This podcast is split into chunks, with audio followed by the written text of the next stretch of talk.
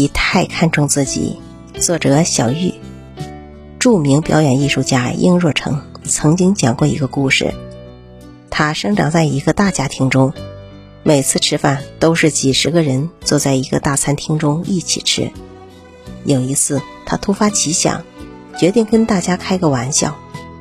吃饭前，他把自己藏在饭厅内一个不被人注意的柜子中，想等到大家遍寻不着时再跳出来。尴尬的是，大家丝毫没有注意到他的缺席。酒足饭饱，大家离去，他才奄奄地走出来，吃了些残汤剩菜。从那以后，他就告诉自己，永远不要把自己看得太重要，否则就会大失所望。被称为美国人精神之父的富兰克林，年轻时曾去拜访一位德高望重的老前辈，那时他年轻气盛。挺胸抬头，迈着大步，一进门，他的头就狠狠地撞在门框上，疼得他一边不住地用手揉搓，一边看着比他的身子矮一大截的门。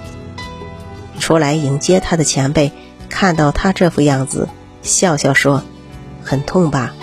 可是这将是你今天最大的收获。一个人要想平安无事地活在世上，就必须时刻记住。”该低头时就低头，这也是我要教你的事情。这个事情真实而简单，但是他告诉我们，一定要学会认识自己，千万不要把自己看得太重。这个世界上每个人都很重要，但是离了谁，地球也照样转。一个人可以自信，但不要自大；可以狂放，但绝不能狂妄。可以健康长寿，但不可能万寿无疆。能够力挽狂澜，但绝不可能再造乾坤。不要把自己看得太重，其实是一种修养，一种风度，一种高尚的境界，一种达观的处事姿态。